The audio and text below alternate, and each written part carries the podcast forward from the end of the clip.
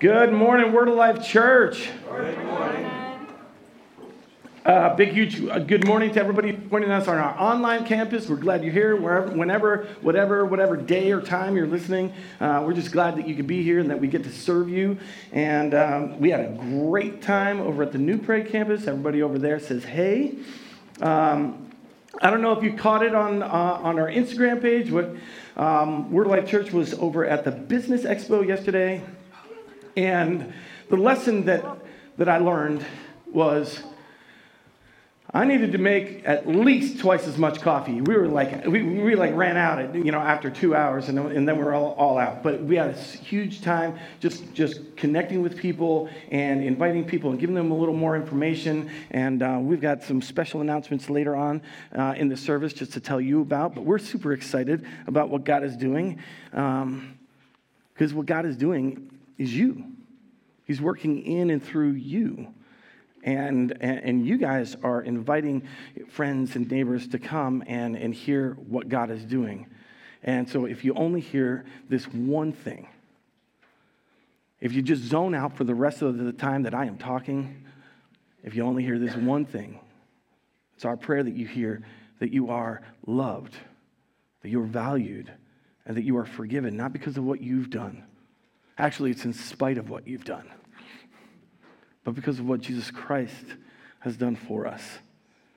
And it's just such a huge privilege to get together and sing his praises and celebrate that he is Savior. And we're just blessed to be here. Uh, let's see. I, I get to read to you from some scripture because we can't have Palm Sunday without hearing from God's word about the day that Jesus Christ rode into Jerusalem on a little donkey. And so if you have your Bibles with you, you can turn with me to Matthew 29, 21. If you, if you don't have them, you can just look right up here. Reading in Jesus' name because it's God's word, not mine. Now, when they drew near to Jerusalem and came to Bethphage, to the Mount of Olives, then Jesus sent two disciples, saying to them, Go into the village in front of you, and immediately you will find a donkey tied and a colt with her. Untie them, bring them to me, and if anyone says anything to you, you shall say, The Lord needs them, and he will send them at once. This took place to fulfill what was spoken by the prophet, saying, Say to the daughter of Zion, Behold, your king is coming to you, humble and mounted on a donkey, a colt, the foal of a beast of burden. The disciples went and did as Jesus had directed them. They brought the donkey and the colt and put, uh, put on them their cloaks, and he sat on them. And most of the crowd spread, spread their cloaks on the road, and others cut branches from the trees and spread them on the road.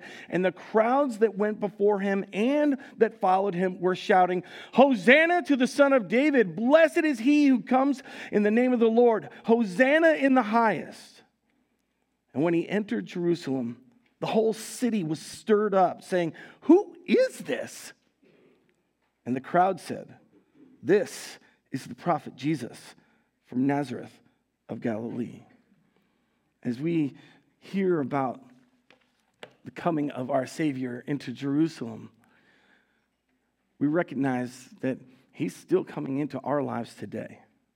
He's here for you, He's here for me, because I'm a selfish little sinner and I need help.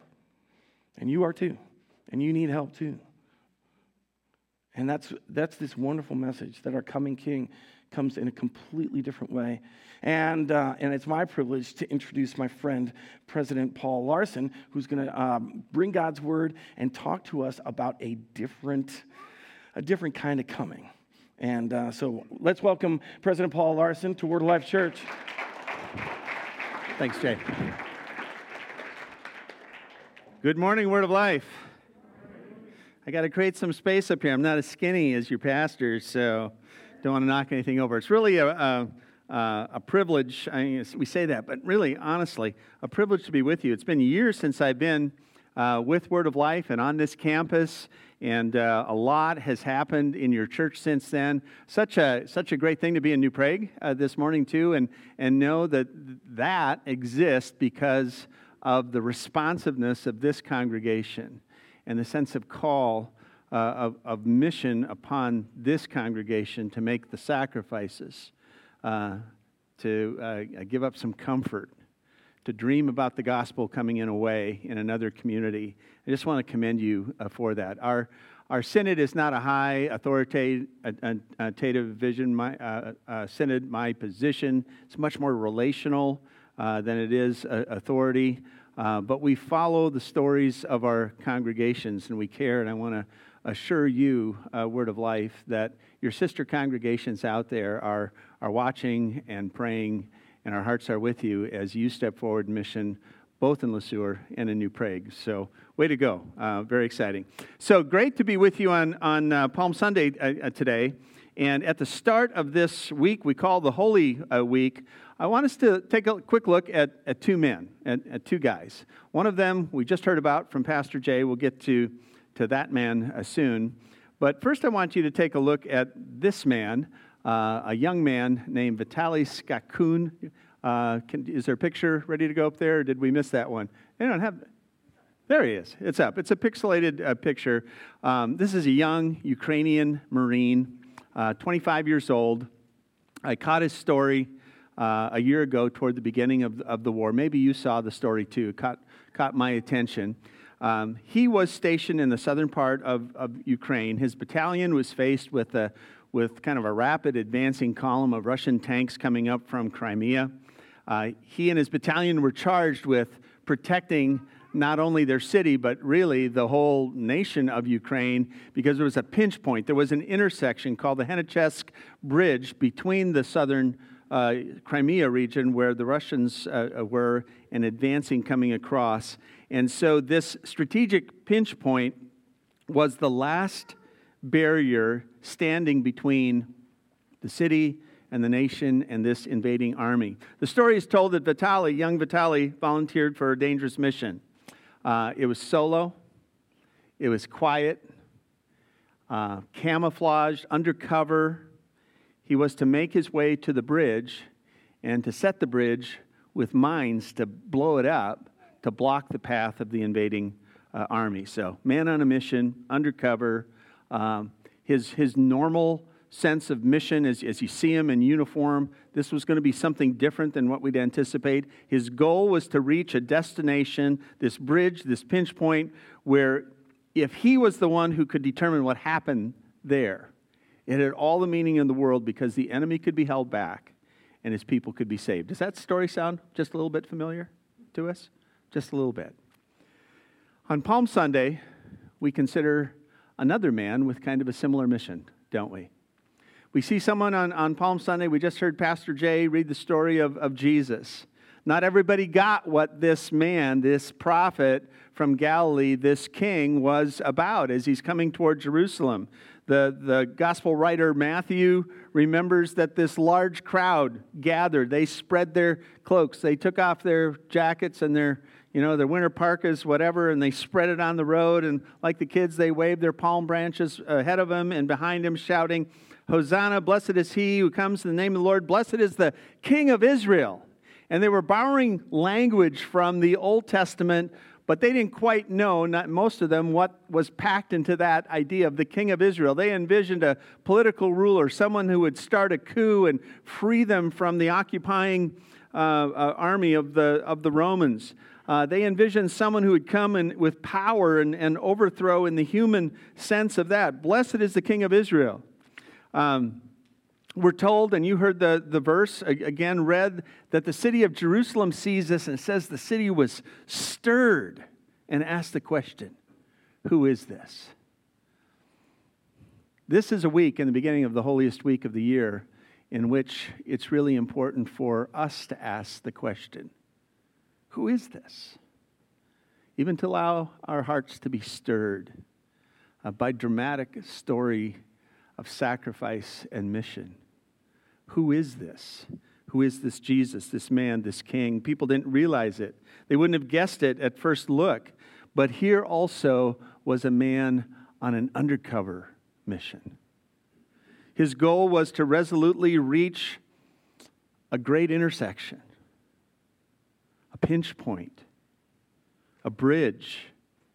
In this case, not between, between Crimea and, and the Ukraine, but in this place, a pinch point, a bridge between a holy God and sinful humanity who had fallen separate from their Creator God as a result of sin, going all the way back to the Garden of Eden. Here was a, a, a guy going solo, undercover on his mission, resolute to, to reach this bridge, this, this place where if he could determine what happened at that pinch point, there the enemy could be turned back and his people could be saved. That's quite a story. You probably have already guessed that both Vitali Skakun and Jesus of Nazareth story ends kind of the same way in the human realm. The enemy tanks speed toward the bridge that Vitali was, was mining. And as the story goes, he had the opportunity to make one quick call back to his brother in arms to assure them that he had set the mines, that there was not time to both set the fuse and to retreat to safety, but that he would complete his mission, but in that would not be rejoining his battalion. Vitali gives his life to save the city. People on Palm Sunday think Jesus is going to stage a coup, set himself up in power. As I said, he's not. His mission is this bridge between God and man. People who are separated in this broken world. The cross of Good Friday is a reminder of that bridge, that pinch point, that intersection. Jesus is not out to start a rebellion, he's really out to solve it the rebellion of people against their Creator God. Jesus is not out to blow up a bridge, he's really out to build one between people like you and me and God. But the cost is the same for this man as Vitali. This king on a mission like Vitali, it would require the sacrifice of his life. Do you know that this Palm Sunday, Word of Life? Who is this? Jesus. This is his mission. You know, on Palm Sunday, I, I think it's just a, a, really great time. It's an invitation into the Holy Week to ask these questions Who is this Jesus? What's he doing? To have our hearts be stirred. Our, these questions are part of a, a bigger puzzle as we look out at the world and our own lives. Like, what is God doing in this world, in this chaos, even in the struggle of our own lives? What's he up to? And as we ask that question and we look at this king and his mission, underneath that is probably even a more basic question, a necessary, critical, vital, it's a very honest question. I think every person has it if they will be true to themselves and say, This is, this is inside of me. And sometimes we're not apt to readily admit that every person underneath the question of questions is this one What does King Jesus' Palm Sunday mission reveal? About the love of God for me. How great is the love of God for me? And maybe a second question within, within that is how much do I need that love of God uh, for me? So, that first question, you know, I paused on Vitali's story when I saw it a year ago, probably for two reasons. One, uh, and, and it, I guess it would get, capture your attention as well. It's just kind of a dramatic story, isn't it? A story of heroism, sacrifice. I think subtle whenever we see something like that is we're kind of quietly in the back of our minds asking the question would I do the same thing? Would I make the same sacrifice given that choice? The other reason it caught my attention is my wife B and I have a son, our middle son is exactly the same age. And so you look at a picture like that and you go, wow. And it made me think, what, what was Vitali's family? Was he married? Did he have a kid?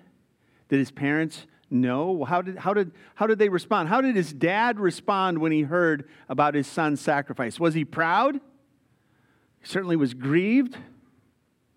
Was he angry? Was he anguished? Was he vengeful? And then I thought, and we don't know that this happened, but I just thought, what if Vitali would have been able to make a second phone call in addition to calling back to his battalion, what if he had called his dad and say, Dad, this is what I'm facing. What should I do? Would his father have supported his son's decision to give his life in exchange for the safety and the life of his nation? Would his dad have said, Yeah, son, not only do I support this decision, but I desire you to do this? For you to give your life. And as a dad of a 25 year old, I thought, could I ever make that decision? Could I ever care enough about my nation, my people, to will my son to die for that purpose? It made me ask the question what kind of a father would ever will his son to die? It brought me back to the book of Genesis where we see Abraham commanded to sacrifice his son Isaac. And that's a, that's a horrible story to read. We're just kind of wrestling, almost angry with God. What kind of a God would re- require this? Not realizing in this test that God is not just testing Abraham, if you know the story, to give his son Isaac. He is also kind of feeling and telling his own story, what's actually going to happen without substitution for his son a couple thousand years later. What kind of a dad could ever want that? There's an Old Testament prophecy that when we as, as people today consider how much does God love us, that we've got to look at. In Isaiah chapter 53 is a passage, it's referred to as the suffering servant prophecy.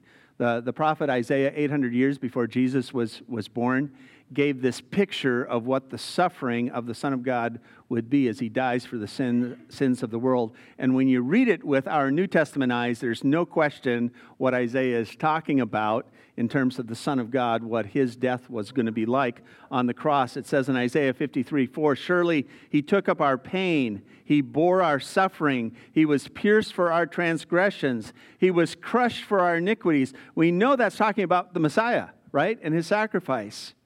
But then a few verses later come these jarring words, and I don't know, we know quite what to do with them, but these are a measurement of the love of God the Father for you and for me when we read, Yet it was the Lord's will. It was the Father God's will to crush him, his son, and to cause him to suffer. You know, I've thought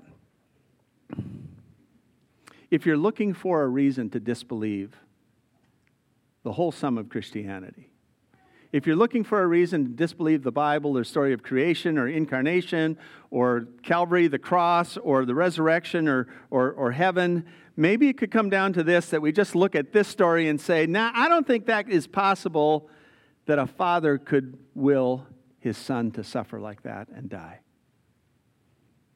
It's a hard pill to swallow and yet it is a measurement. How much does God love us? Enough to sacrifice his son for our salvation. You know, how we, how we understand this also includes a little potential misperception that I'd like to talk to you about. I don't know if this will resonate with you. It's something my mind is stirred on when I thought about the love of God, the Father, to, to give his son out of love for us. And here's the misperception that can come with it. And, and maybe you've heard this before, but it's kind of the idea that the, that the Father's love in sending his Son somehow means that God the Father loves us more than he loves his Son. Like there's a little competition going on for our Father's love. And, uh, and you know, does he. Uh, you know, he looks on us and he sees a certain lovability. And I don't know many of you, I know a few of you. It's like each of you has a lovability quotient. When God looks on you, it's kind of like, oh, you know, you're a nice person. You've got a, a love, lovability quotient of 85. You haven't done a lot wrong, or you're a little kid and, and, and uh, you haven't done too much wrong. Pastor Jay has got a little lower number because he's been around longer. I think first service, he said, might even be a negative number or something like that. We got to compensate for some, some people, but there's there's this some lovability, this worthiness in humanity that when God the Father looks at that some lovability, worthiness, and looks at his love for his son, the scales kind of tip is like, yep, I'll, I will trade that one for, for this one. Can I tell you, it's not like that. It's not like that at all. Maybe you've heard the line, a preacher like myself, I'm sure I've said it and there's truth in it, but we even get down to saying, you know, God loves you so much that if you were the only person left in the world, have you heard this? God would send his son Jesus to die for you. I think that that's true, but not true in the misperception that it means God somehow sees something in one person, in me, in you, to love that would make him, that would tip the scales above how he loves his son. It's not like that. It's not like that. People the love of God for you is great, but it is not based on something inherently that God measures in you. The love of God for you is great and so sure because of something God finds residing in Himself.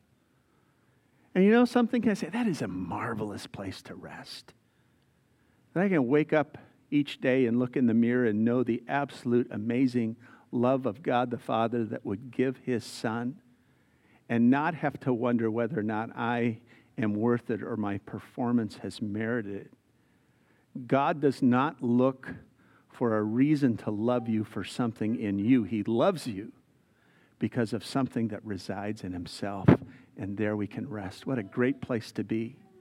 Know that, people, word of life. Scripture says in Romans chapter 5, God demonstrates His own love for us in this.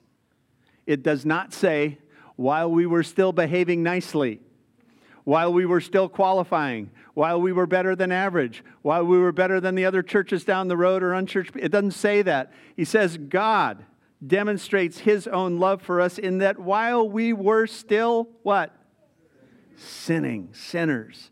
While we were still misbehaving, while we were still warring, while we were still rebelling, while we were still hating and taking and deceiving and abusing and adultering and betraying and denying, while we were still sinning,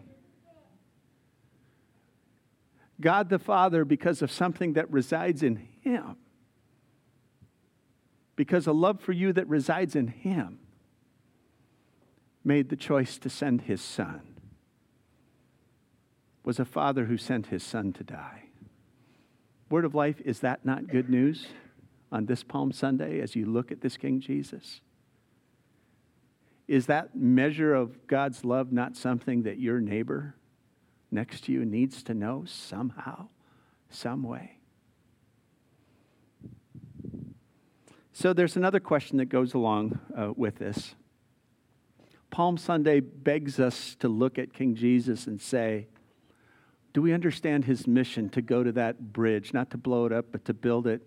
Palm Sunday asks us to look at this love of God the Father that made him willing to give his son but then it also asks a little subtle questions like it doesn't just ask us to say, How much does God love us?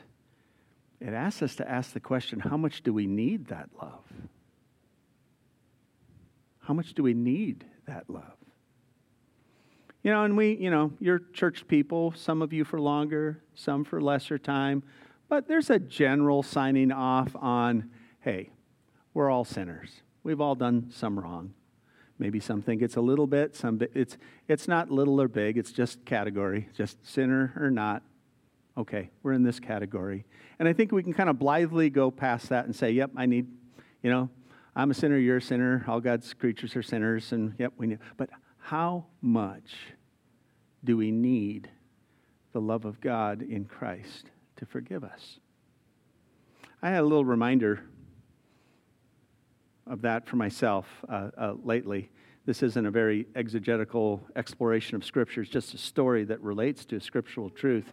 Um, my wife, uh, Abby, and I um, like to go to a little par- paradise called Hawaii uh, specifically the island of Kauai. We, call, we refer to it as our Holy Land because we've actually, you know, I've been a pastor for 35 years. I've never been to the literal Holy Land. We just keep going back to Kauai because there we experience God and I relax and it's our, it's our Holy Land. I know that sounds a little odd coming from pastor, president, whatever. But we keep, whenever we save up enough nickels, we go back there. How many of you ever been to Kauai? Can I see? Okay, see a few hands. Do you know about, then you know about the Kauai roosters, the chickens, right? You, you, you can buy shirts that have Kauai, these colorful roosters. Roosters, feral chickens, have invaded the island of Kauai. Back with two um, uh, Hurricane Iwa in the 80s, Hurricane Iniki in the 90s, blew apart the islands, this jungle tropical island. Chicken farms, chicken coops blew up. Chickens were released into the wild. There's no way you're going to regather them in that jungle. They have no natural predators, and they have taken over the island. There are chickens everywhere, feral chickens running around uh, a, a Kauai. Beautiful roosters. They just, they're, they're there uh, forever, I, I, I think. And that means that every morning and every evening, as a matter of fact, even in the dark hours like four in the morning before first dawn of light comes. And every dusk, and not quite as the sun is setting, but a season before, a couple hours before, every dusk and every dawn you hear roosters. And it's like they're in competition to be the first one to announce the beginning of day and the end of day. And if you're going to go there, you just have to put up with that. Well, anyways, here's well, how does this apply? Anyways, uh, uh, last year I was there on a working vacation. I had some big writing projects to do. B and a couple of our adult kids were, were along. And there had to be days where I just decided, you know, you guys go out and play, go have your fish tacos, go walk the beach, go have shave ice, but I'm going to sit here and work on this writing project. And I like to write, but I hate to pull it together. I procrastinate a lot with a writing project. And I thought, I'm going to give up this whole day, go out and play. I'm going to finish this, and when you come back, I'm going to be proud and say, Dad finished his project. I'm able to vacate, you know, with the family. I'm, I'm dad, Dad's on vacation. So they go, and I am wasting my workday. I am like pulling teeth trying to get this project done. I'm typing away, and then I'm distracted. I'm looking out at the ocean, and I'm typing like this. And I think my family's out having fish tacos, so I wander down to the market and have a fish taco. And, you know, I'm typing away, and I'm thinking about shave ice. And, I, you know, I can't confirm whether or not I might have broken away from my project about a half a dozen times to go sit in the pool hot tub and have my own shave ice. And I'm making slow progress lunch comes around, afternoon, I'm still working on this. I'm gaining some energy. I'm thinking I might just get done with this before me and the kids get back. And I don't want them to come back and feel like a failure that I've withered away and wasted a day and I'm working away and thinking I'm getting to the finish line, and I'm out on the line. You know what's going to happen here, right? It's getting mid afternoon, later afternoon, and I'm working, and I'm looking at my, my phone because I can tell where my daughter is, and like they're coming back, and I'm working, I'm going to get this. And all of a sudden, right underneath my lanai, I'm sitting on the balcony, this rooster erupts, just cock a doodle doo. And I was so mad. Not because it just startled me, because it was a reminder that the end of the day had come and I wasn't going to finish my project. And I was going to have to kind of bear the shame of, of failing that day, and I couldn't kind of pull out of the tailspin. And at that time, my mind went to Peter, the Apostle Peter, around a dark, around a campfire in the dark on Maundy, Thursday, when he had denied his Savior three times. And his friend, his rabbi Jesus, had predicted that at that third denial of Peter for him, that a rooster would crow. And I'm picturing Peter there in the garden, in the dark, thinking, I have failed so badly, but I'm going to fix this. I'm going to remedy this. I'm going to pull myself out of this situation. I'm going to improve my behavior. I'm going to turn over relief. I'm going to fix the problem. I'm going to do something heroic. I'm going to rescue Jesus. I'm going to, whatever. I'm going to undo this problem that I have created. And then the rooster crows and basically announces the deadline has come, Peter, and Jesus is staring you in the eyeballs, and you have to come to the admission that you cannot fix this mess that you've created.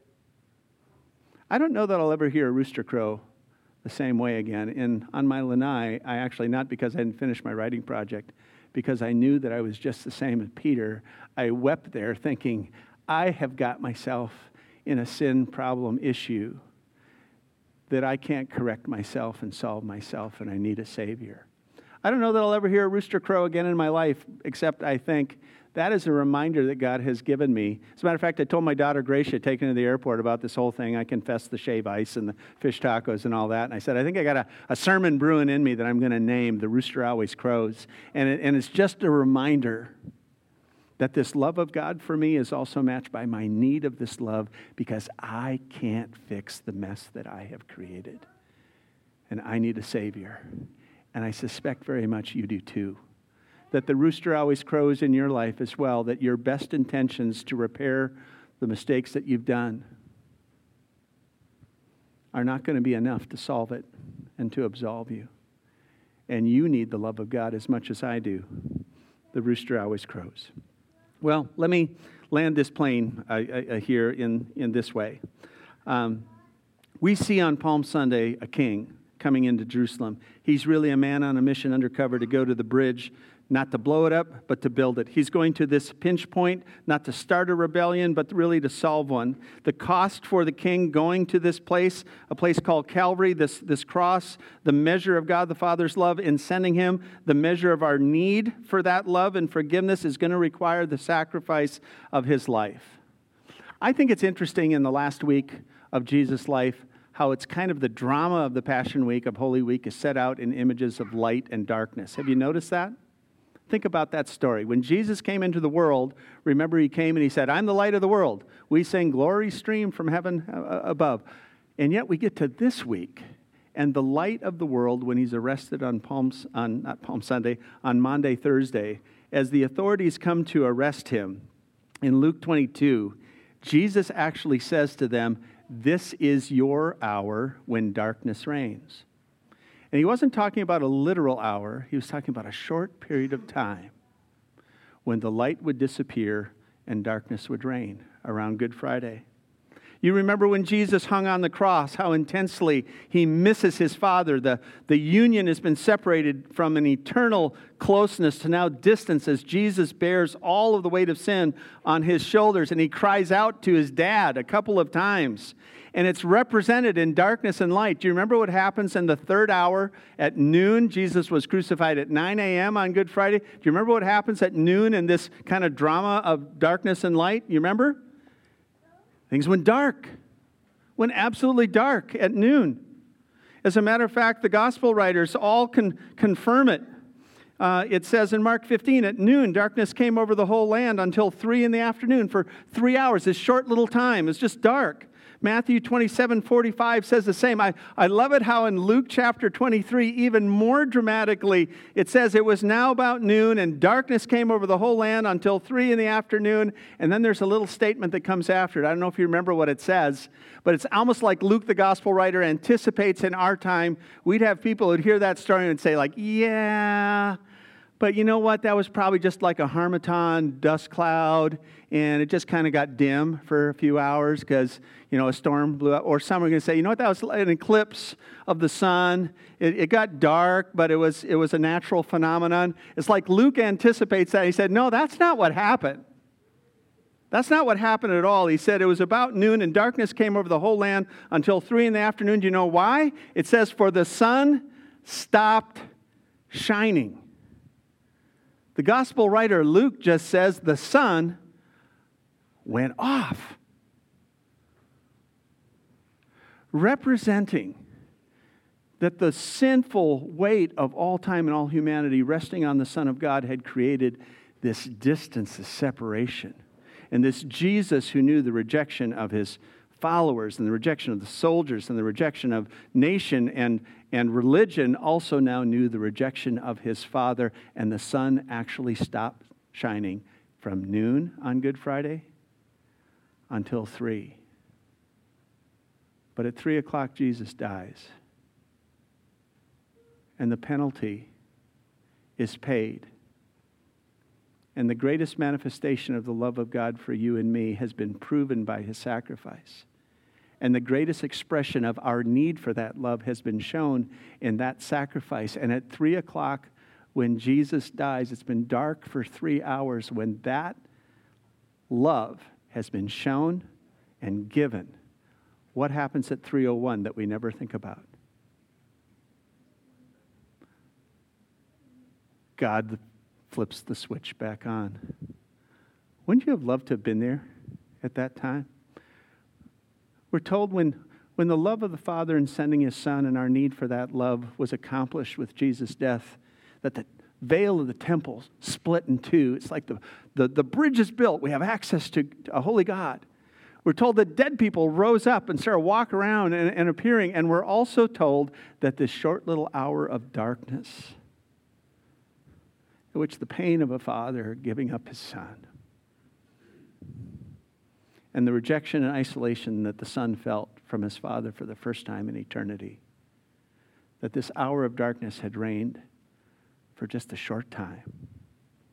And at 301, and since that time we live in this, God flipped the light switch on.